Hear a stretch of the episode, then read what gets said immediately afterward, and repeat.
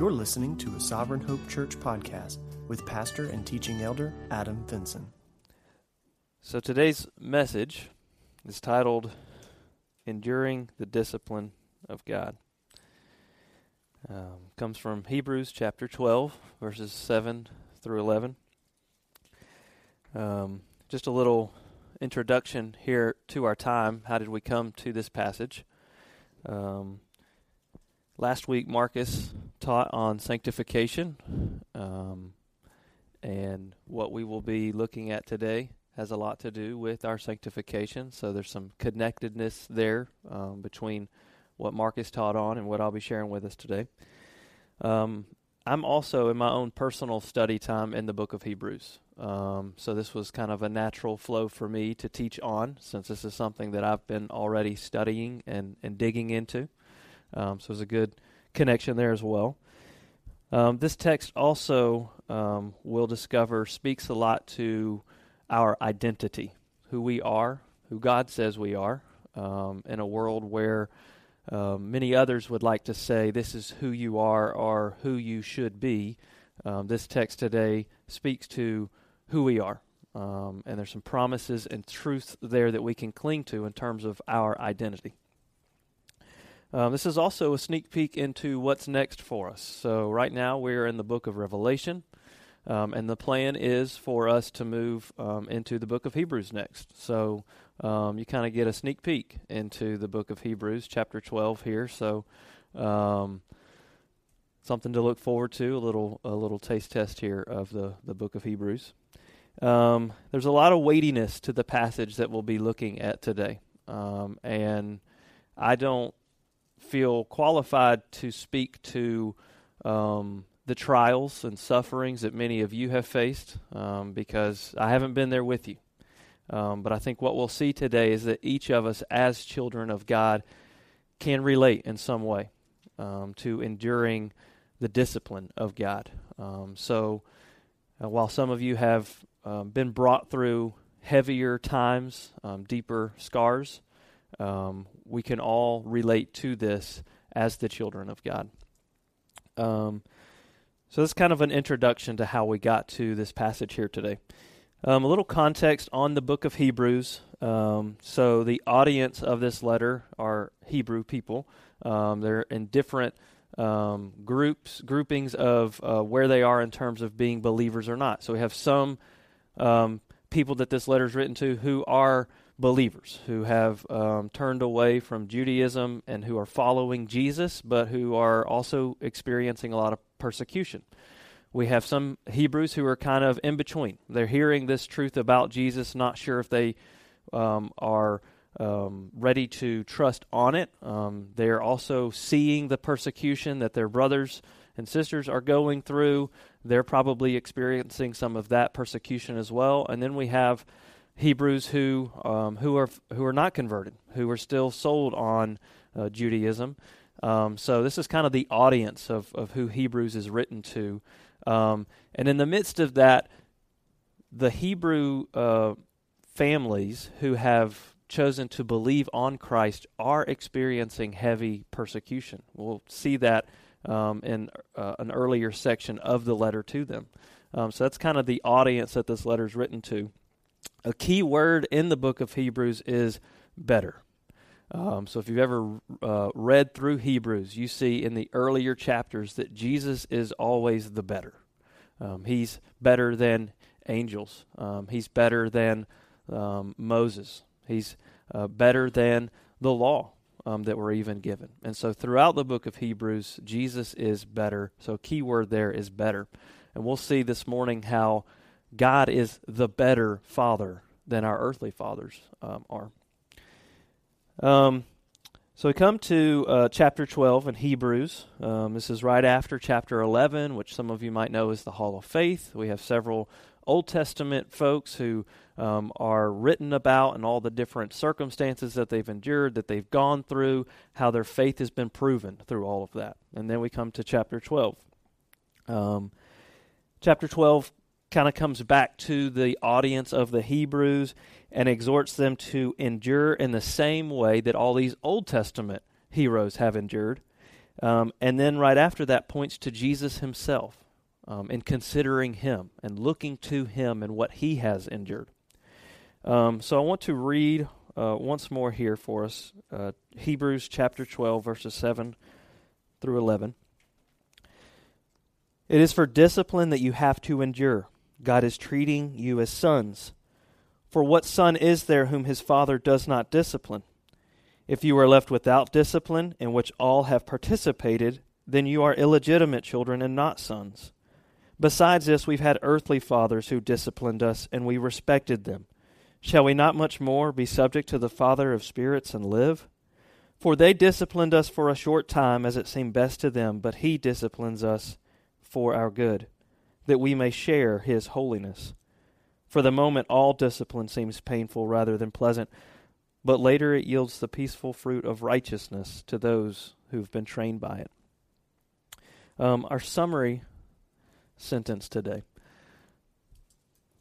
Believers can find great comfort in trusting the promise that God the Father purposefully uses the difficult circumstances of life as a means of conforming his children to the image of Christ. Believers can find great comfort in trusting the promise that God the Father purposefully uses the difficult circumstances of life as a means of conforming his children to the image of Christ. This is about recognizing that God our Father is conforming us through the discipline he brings in our lives. We should be enduring this discipline as dearly beloved children of a faithful, loving, protective, compassionate, and sovereign Heavenly Father. This is really about understanding what discipline is and the mindset we're called to have while enduring that discipline.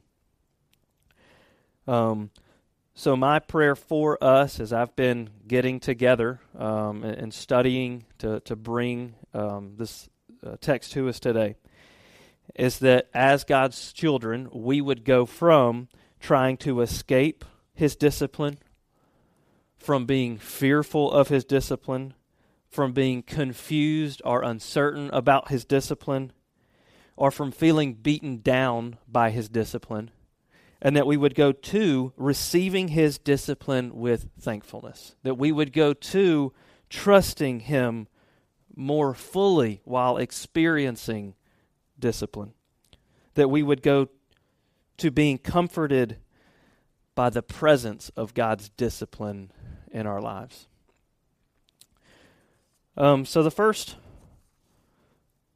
point for us um, is to endure the discipline of God as something to be valued. When I came across verse 7 um, in chapter 12, it was very puzzling to me.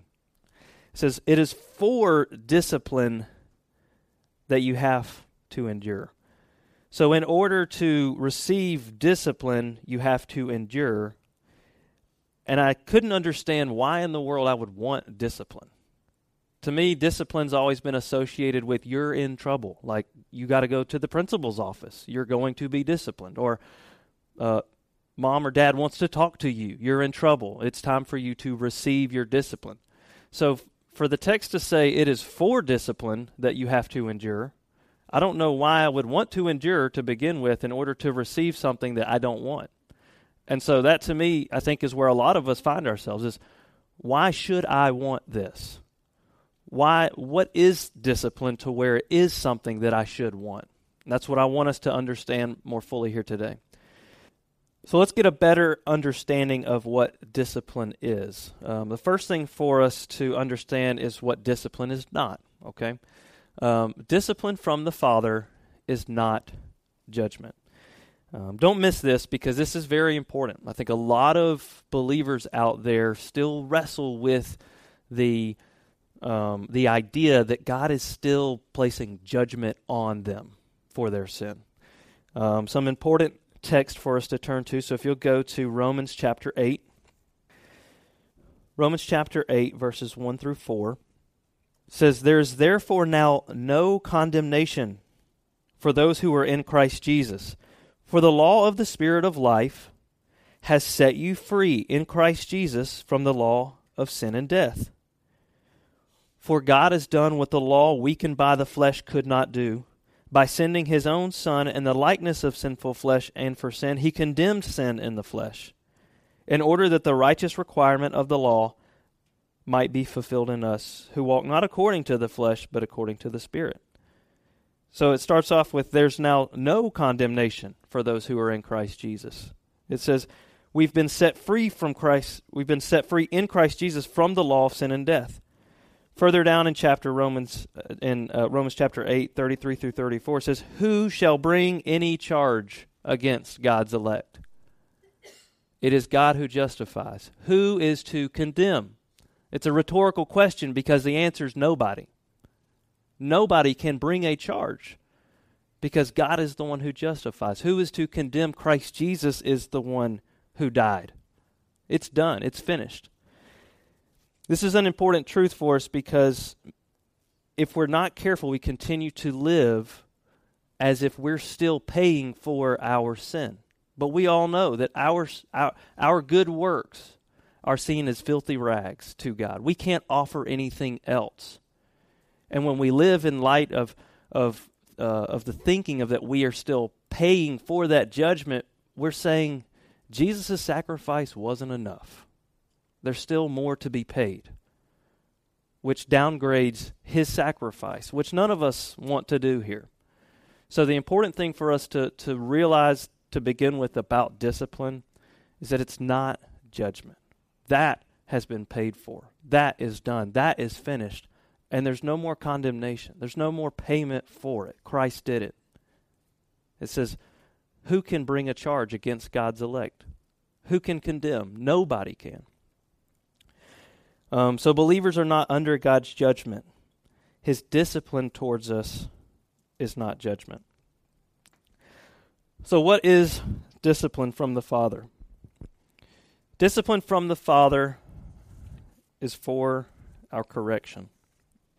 So, this is where we'll kind of define what discipline is. So, um, if you look up the Greek definition of discipline, it sheds just a lot of light on what discipline is. Um, and it's something that as we go through the rest of our time here together this morning, I'm going to try to replace the word discipline with words like training, instruction, teaching, because that's the essence of what the word discipline means. You can find it um, in Ephesians chapter 6, verse 4 it says, Fathers, do not provoke your children to anger, but bring them up in the discipline and instruction of the Lord. So it's this raising up of a child, it's this forming, teaching, training. So for the rest of our time together, let's understand discipline in that way, not discipline as um, you're being called into the principal's office or you're being called into um, the living room to talk with mom and dad. Um, there is punishment that we'll see that is a one aspect of discipline, but that's as parents we know sometimes that's called for with our kids to punish them. But that's not the only thing that discipline is. And from a holistic perspective, it is that training up, that teaching, that that forming um, that a parent does with a child. Um, so I'm going to kind of uh, go into some different steps here. I'm going to start with the purpose of discipline. So, underneath this definition of what discipline is as, as correction, uh, the ultimate purpose that we'll see is for our sanctification, right? Just as I, I mentioned earlier, this is very connected with what we heard last week when Marcus brought um, uh, the teaching on uh, sanctification from Colossians. Ultimately, this discipline, this correction, is for our sanctification. Uh, Romans chapter 12, uh, verse 2 talks about us being transformed. It says, Do not be conformed to this world, but be transformed by the renewal of your mind, that by the testing, that by testing you may discern what is the will of God, what is good and acceptable and perfect. 2 Corinthians chapter 3 verse 18 talks about this same transformation. And we all, with unveiled face, beholding the glory of the Lord, are being transformed into the same image from one degree of glory to another, for this comes from the Lord who is the Spirit. So think about discipline as this transforming, as this sanctifying. There are many words that we could put in here. Don't just think about it as this punishment, this um, you've done wrong, you deserve type of setup. It is much more than that, and it's a holistic perspective on raising a child and what all that takes and, and requires. All right, so what about the source? Where does discipline come from? Who's doing the teaching? Uh, verse 6 in uh, Hebrews chapter 12 says, For the Lord disciplines the one he loves. God is the one who's doing the teaching. He is the one who's sovereignly forming us and raising us up.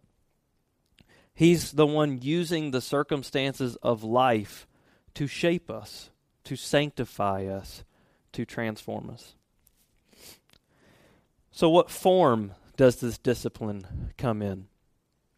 Um, I'll go ahead and say I can't speak to all of the forms. There are things, ways that God works in our lives that we can't fully understand or comprehend. Um, and so, if you think about each of your own situations, you can probably attest, you know, a handful of purposes of what of why God's doing that in your life, but the reality is is that there's probably thousands of of reasons and connections to what we're experiencing. Um, so I'm going to speak to a, to a couple here. Um, some of the circumstances of life that God might use to uh, to instruct us or to to grow us could be related to health issues. So physical pain, disease, injury, or death could be connected to persecution or deception, or criticism. Could be tied to close relationships that we have marriages, uh, friendships, family. Could be related to your job or to school, to your finances, to transportation. Could be any number of things externally, but what we know is that those things that happen externally almost always end up internal. We're wrestling with them which is another way that God is growing us up. Could lead to fighting against temptation, fighting against frustration, fighting against emotional pain or disappointment that you're going through. Could be tied to worries that you have or fears that you have. For me, in my um, in my life, it's tied to my day to day battle against my flesh. It's tied to me um, fighting against, seeking the approval of others, and seeking to only find the approval of God in my thoughts, my actions, and my words. It's tied to me on a daily basis, seeking to protect my family from my own sin, my responses to their sin against me. That is me. That on a day-to-day basis, that's my wrestling through and being trained being formed and shaped. Uh, I mentioned in our group that a great example for me recently was tied to the shoulder surgery that I had back in December and the physical therapy that I experienced and learning to enjoy, well, I'll say learning to embrace the pain. Um, because in physical therapy, if you're not experiencing pain as you learn to reuse something, you won't fully get the use of that arm or leg unless you go through the pain. The pain is what gets you to the point of having the full use again. And there were many times laying on the table, being stretched out, that I was the only thing I was saying to me is that this is progress. This is progress. Through the tears, through the gnarly faces I'm sure I was making, it was this is progress. This I've never felt this kind of pain. But if I ever want to be able to use my arm again, this is what I have to go through. So, those are some examples for me, what I've gone through, what I continue to go through. Um, in Hebrews 11, right before chapter 12, we have some examples of what Old Testament saints experienced as their discipline, as what they um, went through in order to be shaped talks about things like being tortured, whipped, mocked, imprisoned, even sawn in two, destitute and homeless. It's a little different setup for us these days. But like I said before, just because we don't have that huge trial, that huge hardship, doesn't mean that we don't also share in the discipline. Doesn't mean that we're not also being conformed. So just because our situation does not look like our neighbors, doesn't mean that it should look like our neighbors. Because our discipline is specific for us, for what we're going through, for our situation.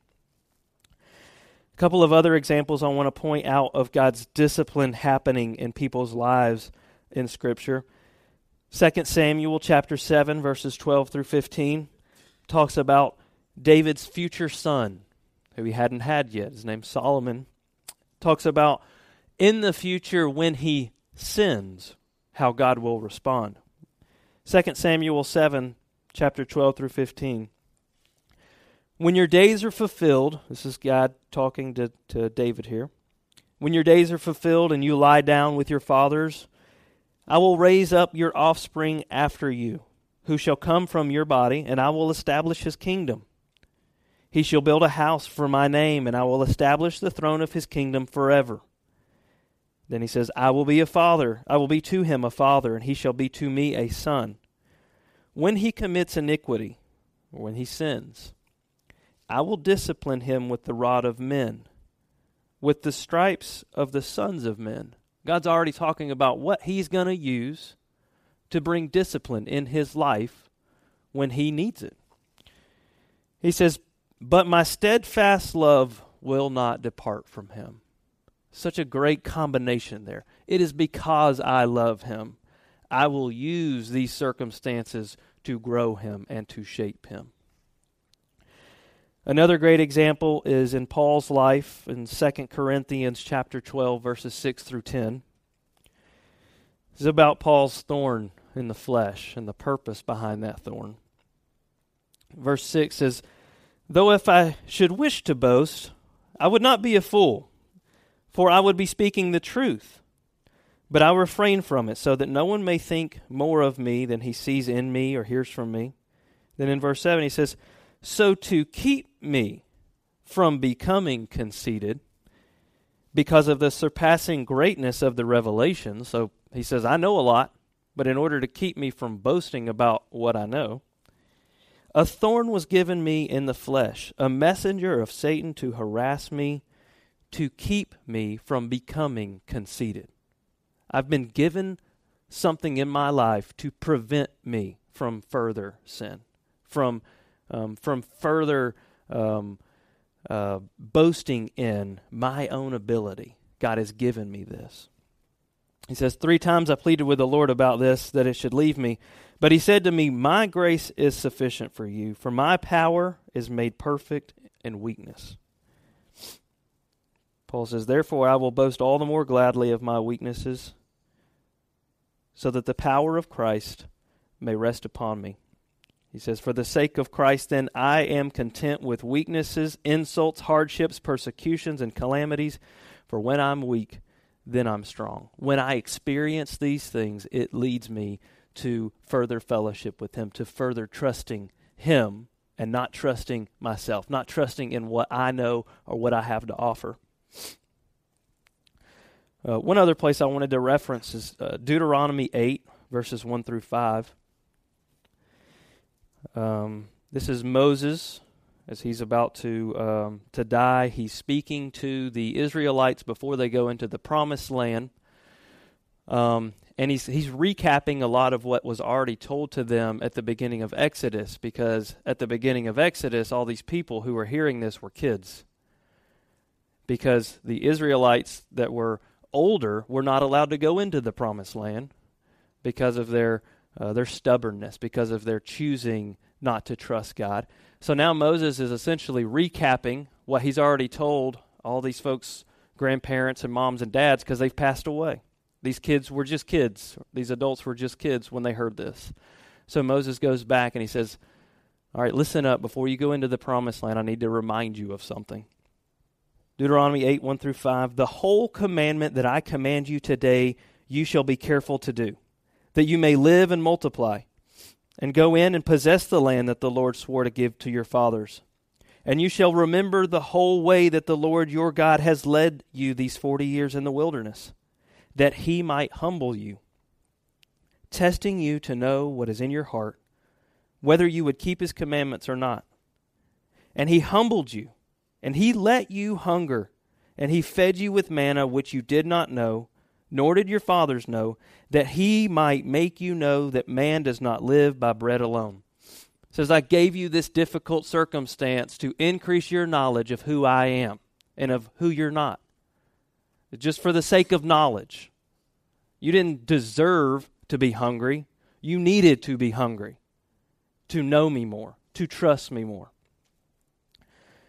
Um, says, But man lives by every word that comes from the mouth of the Lord.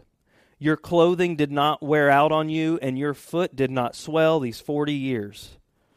I'd be surprised by that. He says, Know then in your heart that as a man disciplines his son, the Lord your God disciplines you. For the sake of teaching them, he brought these circumstances. There's so many more possibilities in our lives for God to use to bring about discipline and growth and training in our lives. Um, I would I would fail to try to accomplish uh, to encompass them all.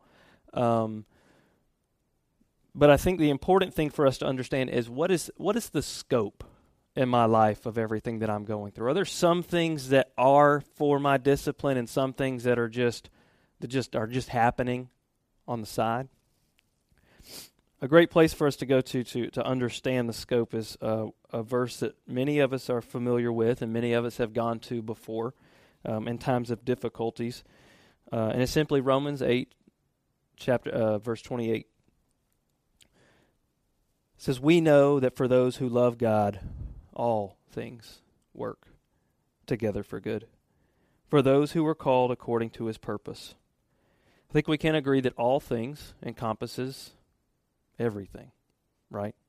The scope of what we're experiencing, all of it, God is using. There's not a portion of it that uh, happens on the side outside of His sovereignty, outside of His goodness towards us and shaping us. All of it works together for our good.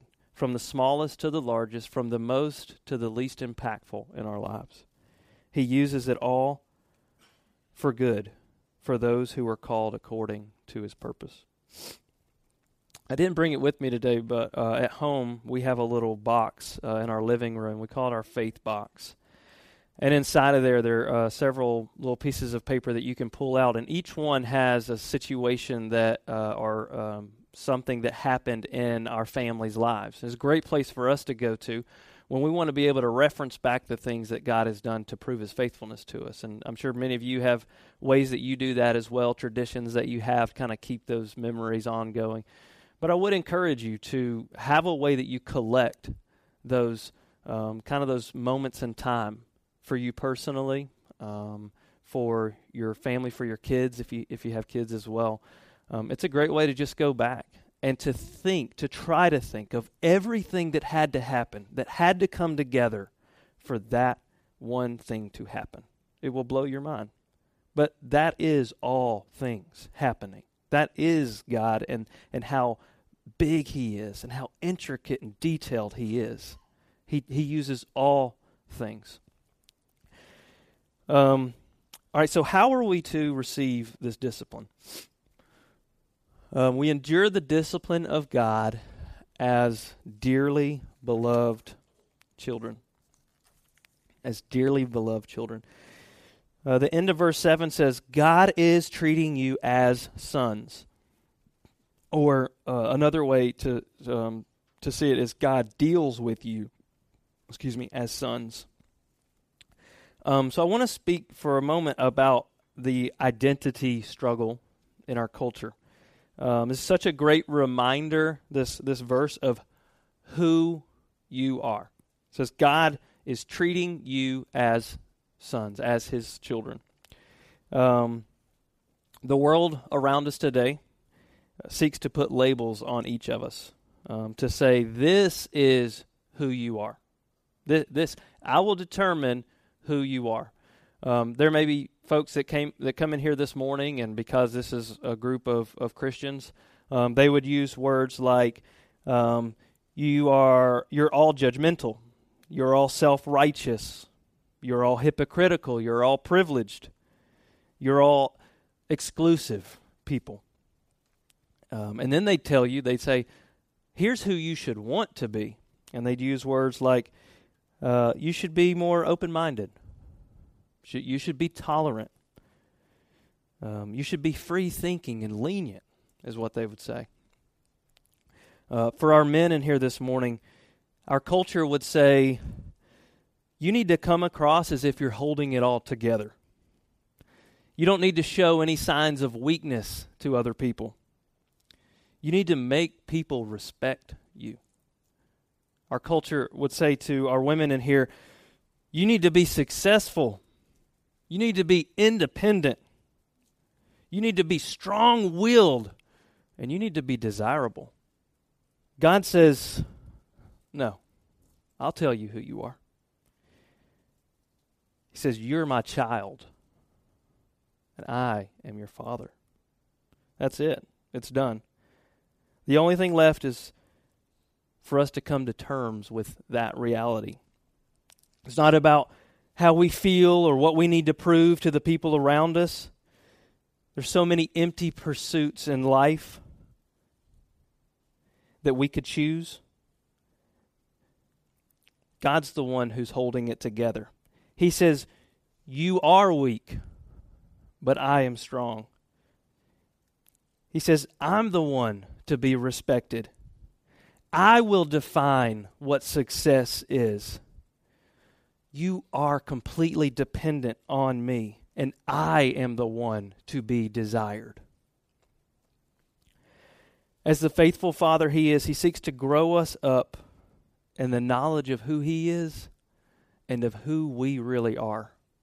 It's such a powerful text for us to walk away with, to hold on to, and to say, I don't care what the culture says I should be. This is who my father says I am. I am his child.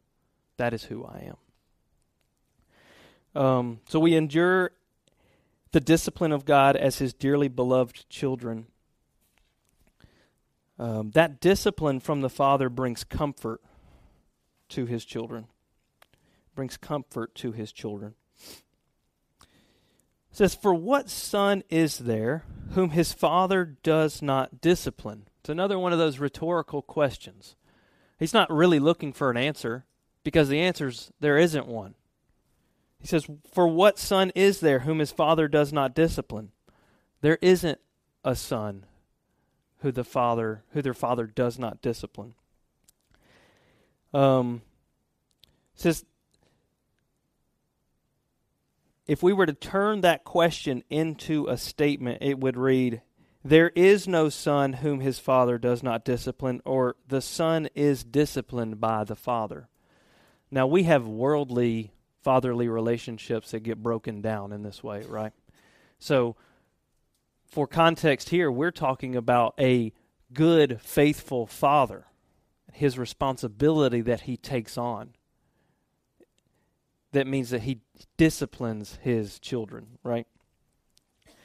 Um, God takes on his responsibility in here. He says, I am your father, and because you're my child, as a faithful father, I will discipline you. I will conform you. I will shape you and mold you and teach you. This means that the evidence of God's discipline in our lives serves as a reminder to us of the incredible relationship we enjoy as the children of God, bringing comfort to us as children of God. When I am going through this situation, I am so quick to go to why, to go to how. I'm so slow to go to thank you for being a faithful father. Thank you for making me your child. That's what I want to to to to recondition myself to is to that response. The evidence of this in my life should be bring comfort to me as a reminder. I put woven into every difficult situation, hardship, trial is the reminder of how God cares for us. We're so quick to say, because I'm experiencing this, you don't care.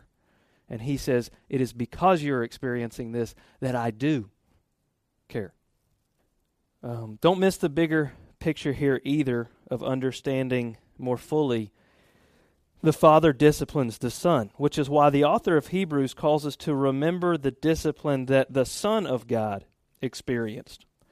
Um, so earlier in chapter 12, verses 2 through 3, says, Looking to Jesus, the founder and perfecter of our faith, who for the joy that was set before him endured the cross, despising the shame, and is seated at the right hand of the throne of God. Consider him who endured from sinners such hostility against himself, so that you may not grow weary or faint hearted. So the question is for what son is there whom his father does not discipline? Not even the Son of God. Even he experienced persecution and trials and hardships. What a great reminder to us when we're experiencing that, that we, like Jesus, like the Son of God, are being treated as sons and daughters by God the Father. Which leads to the next point discipline from the Father belongs to his children. Verse 8 says, If you are left without discipline, in which all have participated, then you are illegitimate children and not sons. So, another way of thinking about this is if you're outside of the comforting experience of God's discipline, then you're not his child. If you are outside of his discipline, then you're illegitimate. You're not his son. Because all have participated. And all means all. All of us. All of his children have participated. The discipline of the Father comes with the territory of being one of his children. They're inseparable. If you're his child, then you will experience his discipline. Every other child of his has experienced it. Why wouldn't you? If I think about this from a worldly perspective with my kids, imagine one of them coming up to me and saying, You don't have to teach me anything else. I'm good. You don't have to uh, to train me up. You don't have to tell me how to do anything else. I'm good. I would discipline that child more. I would train them and instruct them more, right? There's still a lot more for you to learn. So for us to say, I don't need this, I don't want this, we're saying, in essence, I also don't want to be a child of yours. Um, Romans 8 Romans chapter 8, verses 14 through 18, uh, gives us an understanding of this as well. Think about it in terms of an if then statement. So, if this, then that. Romans chapter 8, verses 14 through 18. For all who are led by the Spirit of God are sons of God. For you did not receive the spirit of slavery to fall back into fear, but you have received the spirit of adoption as sons, by whom we cry, Abba, Father. The Spirit Himself bears witness with our spirit that we are children of God. And if children, then heirs. Heirs of God and fellow heirs with Christ, provided we suffer with Him in order that we may also be glorified with Him. Provided, uh, defined as also sense or seeing that since we suffer with him, in order that we may also be glorified with him. It's a given that as children of God, we will suffer. We'll experience hard situations in life, but not just for the sake of suffering, but that we may also be glorified with Christ. I want to touch on, just briefly, um, a false understanding that I began to recognize in myself about this. And it goes back to that idea of uh, how can I get out of being disciplined, of experiencing hard times? Um, I got to the point where I was trying to think like the example with my kids, if I can just jump ahead of what God's going to try to teach me, then He won't have to bring hard times into my life, right? Or if I can be where I'm supposed to be in terms of being sanctified, God won't have to condition or teach me or conform me. There are three lies connected with that type of understanding. The first lie is that I'm saying I trust my own assessment of my spiritual state more than I trust God's ability to know me fully and to know what's best for me. I'm saying, God, I know the depths of my own heart. I know what I need. I can be my own doctor and prescribe to me what I need. You you don't have to step in. I know me better than you know me, which is not true. There are things that I will um, be tempted by or that I will be led into that I don't know yet, that I can't fathom yet into the future. But there's also things right now going on in me that I that I, I have a hard time wrapping my my understanding around. God doesn't struggle with that. He knows in the future and right now. He is the better doctor to prescribe what I need.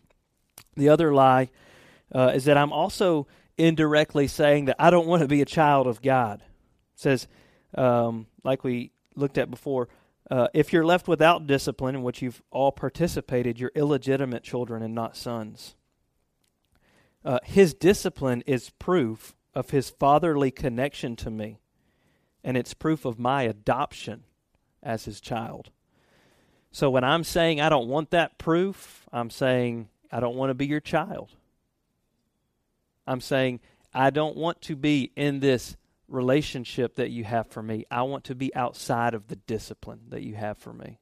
Is the other lie that I'm wrestling around with or being being tempted to believe in. And then lastly, I'm also saying that I'm more I'm more fearful of how my worldly, tangible surroundings will be impacted than I am longing for what's to be gained spiritually. What I'm saying is, keep my life the way that it is. Don't bring anything into it that would disrupt it. The way I have it set up is the way it needs to stay, and I'm not willing to sacrifice any of it for you to turn me into Christ to, to be conformed into his image. And from a, a, a worldly perspective, too, I'm saying I don't want Christ to come yet, right? We talked about this in Revelation. I like it the way I've set it up. I don't want you to change it. It's more valuable to me than being conformed into his image. It's more valuable to me than his return, is what I'm saying. So that fear of losing this setup that I have becomes greater than my desire to be grown into Christ likeness. Um, so the father brings comfort to his children. Um, discipline belongs to his children. Uh, and then next, endure the discipline of God as children of the greatest Father. It says, besides this, in verse 9, besides this, we've had earthly fathers who disciplined us and we respected them. As the author of Hebrews has done in earlier chapters of comparing and contrasting, he does the same thing here with earthly fathers and our heavenly Father. We've had earthly fathers who disciplined us, and then he says, and we respected them. To this point in the text, we've only seen um, how the father relates to the child. The father brings the discipline, the training, the instruction to the child, but now we see that uh, relationship completed by the respect that we have for our earthly fathers. They did what they were supposed to do as good fathers, and we respected them for it. I put in my notes here not all of us have enjoyed the blessing of a faithful, caring, present father, earthly father. Uh, but God has been faithful to provide for us present and caring mothers, aunts, uncles, grandparents, other men and women who have shaped us and disciplined us um, and it reminds me of the example of Timothy's mother and grandmother um, in 2 Timothy 1 5. It says, I'm reminded of your sincere faith, talking to Timothy, of faith that dwelt first in your grandmother and in your mother, and now I am sure dwells in you as well. So while this text specifically talks about fathers and sons, many of us have had faithful mothers, aunts, uncles, uh, grandparents, other men and women who have stepped into that role as an earthly father in a sense, and we respect them for how they've grown us and shaped us, how they've trained us up. So while we respect our earthly fathers uh, for for disciplining us, um, the discipline from the father is far more valuable. Far more valuable He says, Shall we not much more be subject to the Father of spirits and live? Those of us who've enjoyed the presence of a faithful, loving parenting figure, uh, you've come to respect. Um, you realize that they did the best that they knew how to do in raising you. Um, and I think we'd agree, all the parents in here this morning want their kids to love them and trust them and one day look back on thankful memories of how they shaped them, of how they, they brought that discipline into their lives. Uh, but none of us here can compare to the ability of God to be the greatest parent to us, to be the greatest father to us.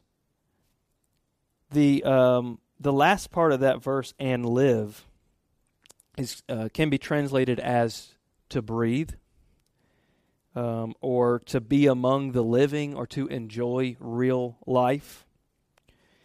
Um, and I can tell you right now that Jen and I can do a lot for our kids, but our discipline does not make them feel like they can live real life. Our discipline towards them does not make them feel like I can breathe, right? That's the promise of what God's discipline, His sanctifying uh, power in our life, does for us. It does free us so that we can breathe, so that we can enjoy life. That's the power of His discipline. He is the greatest Father that we have.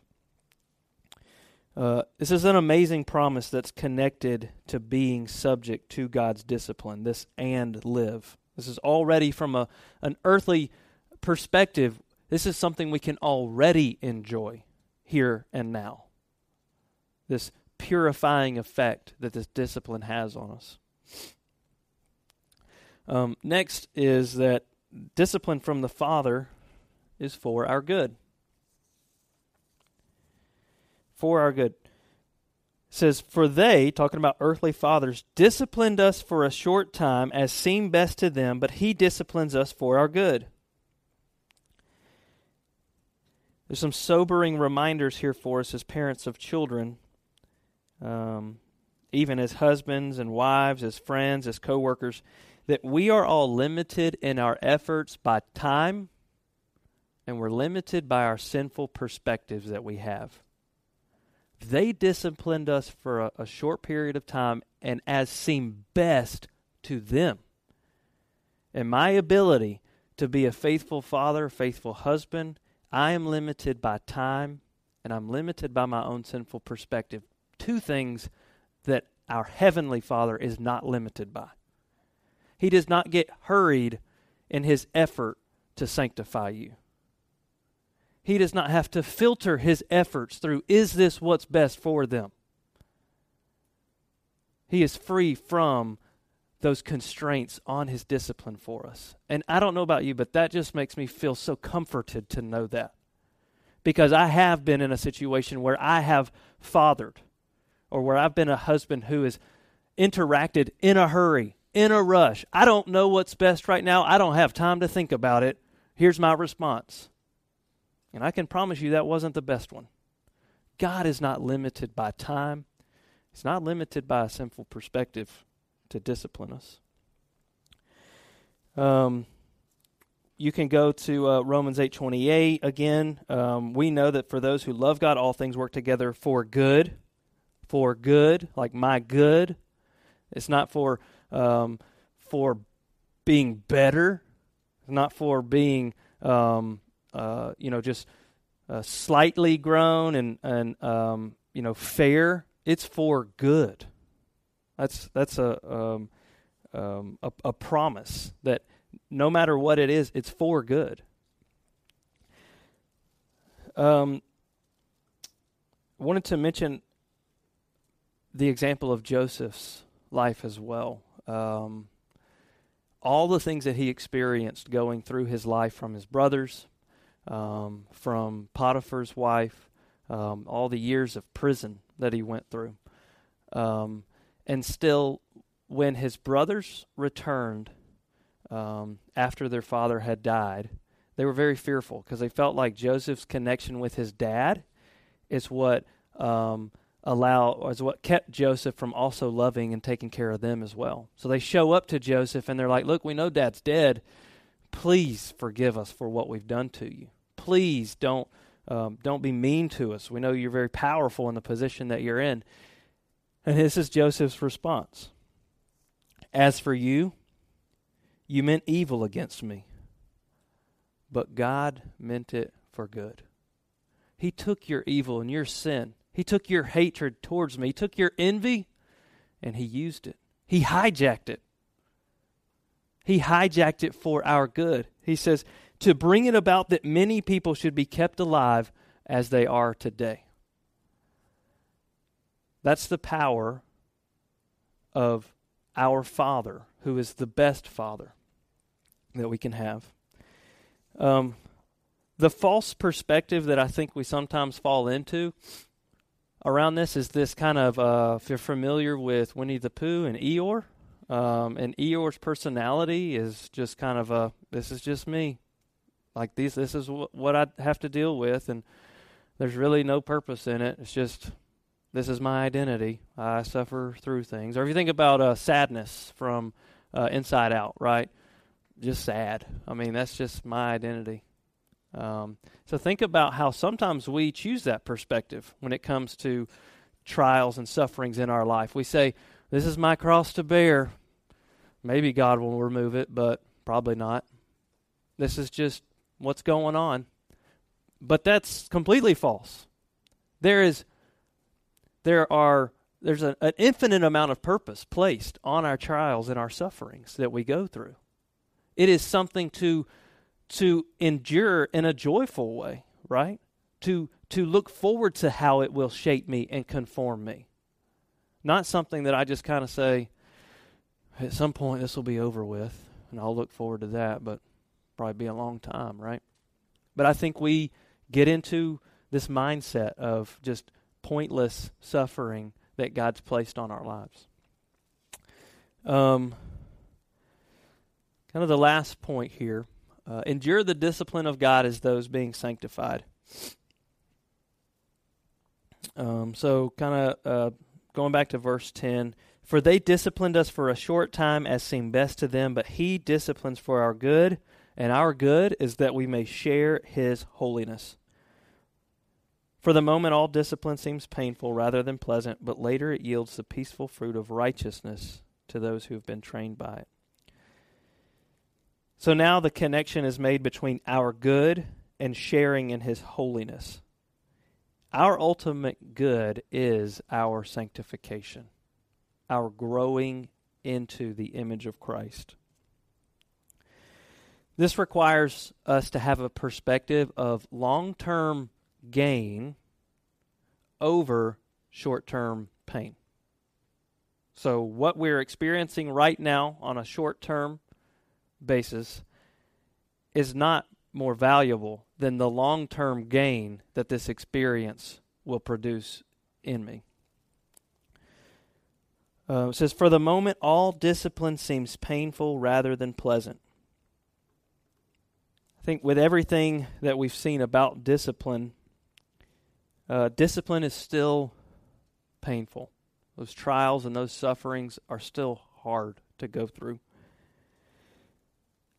it's very comforting for us to know that we have a Savior who can sympathize with our pain. Now, if you go to Hebrews chapter 2, verse 8, It says, Now in putting everything in subjection to him, he left nothing outside of his control. At present, we do not yet see everything in subjection to him, but we see him who for a little while was made lower than the angels, namely Jesus, crowned with glory and honor, because of the suffering of death, so that by the grace of God he might taste death for everyone. Verse 10 it says, For it was fitting that he, for whom and by whom all things exist, in bringing many sons to glory, should make the founder of their salvation perfect through suffering. For he who sanctifies and those who are sanctified all have one source. That's why he's not ashamed to call them brothers, because we share in that experience with him. He can sympathize with us, he has gone through it. Discipline is painful, but we have a Savior who knows, who has experienced that pain in, in ways that we haven't, and in ways that we never will. His experience goes well beyond our own pain. So it's not as if we should endure with this stone faced, this is what I have to go through. It is painful and it is hard. There are moments through tears and agony and grief that we come to God and we say, I trust you. I know you're working through this. Jesus himself has experienced that pain and that suffering that hardship. This um, speaks to, I think, the perspective that we have where we take on this mindset that we're just trying to make it through to the other side unscathed, right? This is going through right now. I just want to be who I am on the other side of this. And God is saying, I want you to be everything but who you are right now on the other side of this. That is why I have brought this is to conform you. And we hunker down and we try to say, what how can I make it through this in my own protective way, my own fearful way, to where I'm not changed on the other side. And God is saying, I have brought this to change you, to teach you, to, to, to, to conform you. Um, got a quote from John MacArthur says, We rejoice that one day we will live together with him, but we should also rejoice that we can live like him right now. That's what God uses discipline for, is to shape us into living like him now. That's why I feel like there's such a connection for us between longing for his return, but also seeking to display his likeness now,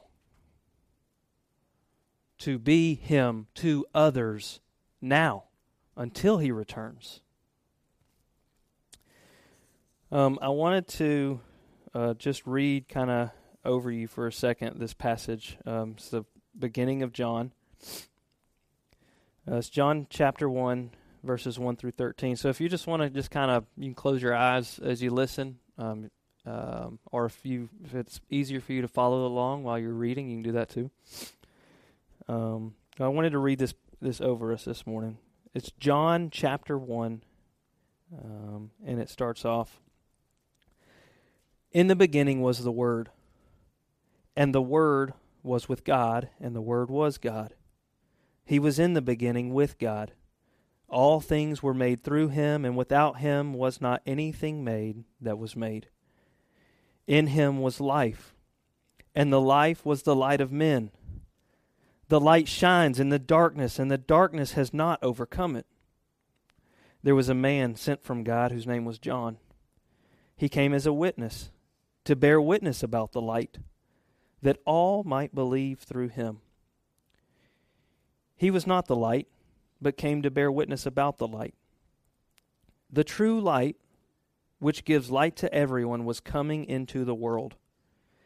He was in the world, and the world was made through him, yet the world did not know him. He came to his own, and his own people did not receive him. Listen closely here. But to all who did receive him, who believed in his name, he gave the right to become children of God who were born not of blood, nor of the will of the flesh, nor of the will of man, but of God. We've been given a right to be called children of God, a right that's only made possible because of the work of Jesus. He is the one who has allowed us and has made a way for us to enjoy relationship with God as our Father.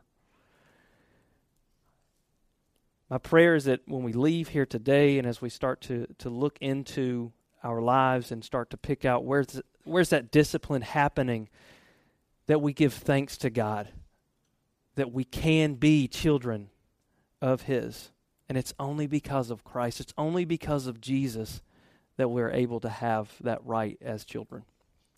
Um, our application for today seek to recognize God's discipline in your life. Just kind of a simple exercise. How is God shaping me? What is He using in my life to shape me? And secondly, adjust any wrong perspectives you have towards His discipline. We talked about a couple of wrong perspectives that we sometimes jump to. What of those perspectives need to be changed based on what we've seen here today? And then, third, this is kind of a bold application here, so be careful what you ask for, right? Pray for His loving discipline to increase in your life. The same way that we long for Christ's return, let's long to be transformed and conformed into His image more fully through increased discipline in our lives. Now that we have an understanding of what that discipline is, that it's good for us, helpful for us. Um, I'll just mention the family worship questions. The first one is discuss the purpose of God's discipline in our lives. So, with your kids, what's the purpose of God's discipline in our lives? What's what's God doing with that discipline? And then, as you're talking together as a family, parallel God's purpose with the discipline that your children receive from you. What are the parallels between how God disciplines and His purpose to how we as parents discipline our kids to help them understand more fully as a child of God how God the Father shapes us and teaches us. All right.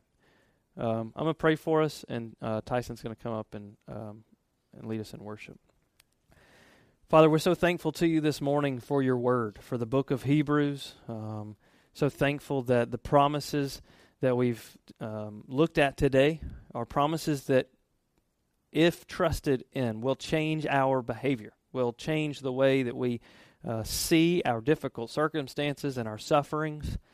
Um, I pray that we would all be filled with thankfulness as we think on what we're going through, those hardships.